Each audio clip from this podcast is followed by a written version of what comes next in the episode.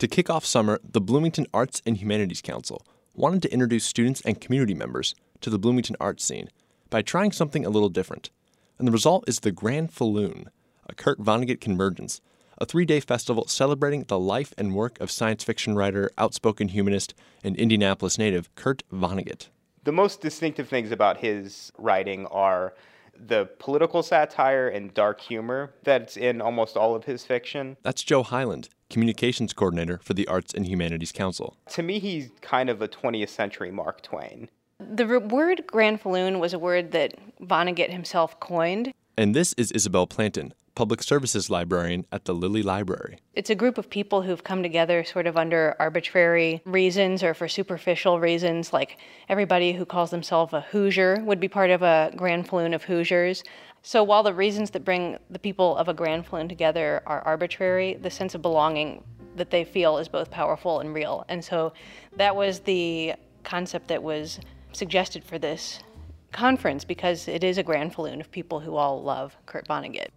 In collaboration with the city and various institutions like Cardinal Stage Company, Ivy Tech, and the Lilly Library, the Granfalloon is part symposium, part exhibit, and part performance, all centered on the artistic style of Kurt Vonnegut, which actually makes sense, since Vonnegut himself is memorialized for blending genres and challenging artistic boundaries.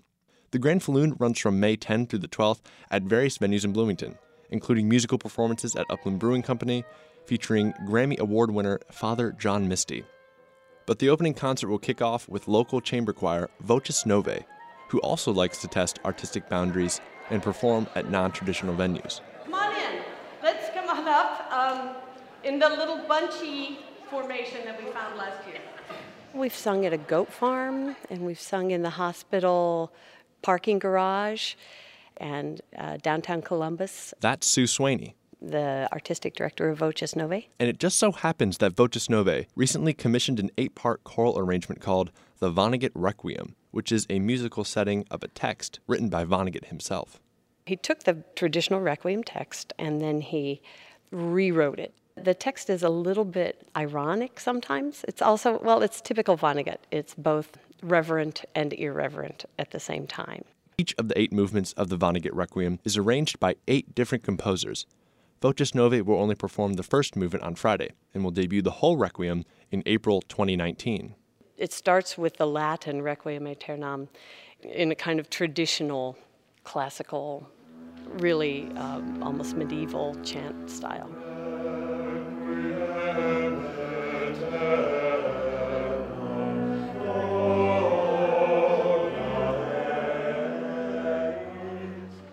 And very quickly it goes into a much more jazzy style.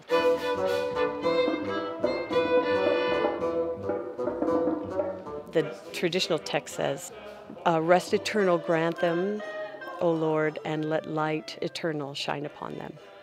And he says, Rest eternal grant them, O cosmos, and let not light disturb their sleep. It's, it feels weird because it's it's sort of familiar, but it's it's just a little skewed, you know, which is I think very typical of Vonnegut.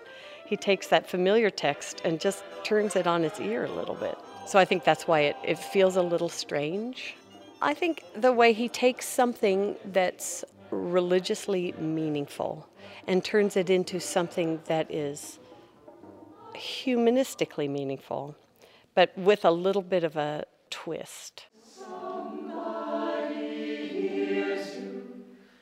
Voces Novae will perform Movement 1 of the Vonnegut Requiem, Billy Joel's And So It Goes, Back When We Were All Machines, a piece composed by longtime Voces Novae member Cindy Callett, and this piece, The Hymn of Acxiom, a song written from the perspective of an online advertising algorithm. The concert starts at 5:45 this Friday, May 11th at Upland Brewing Company. For WFIU Arts, I'm Rick Brewer.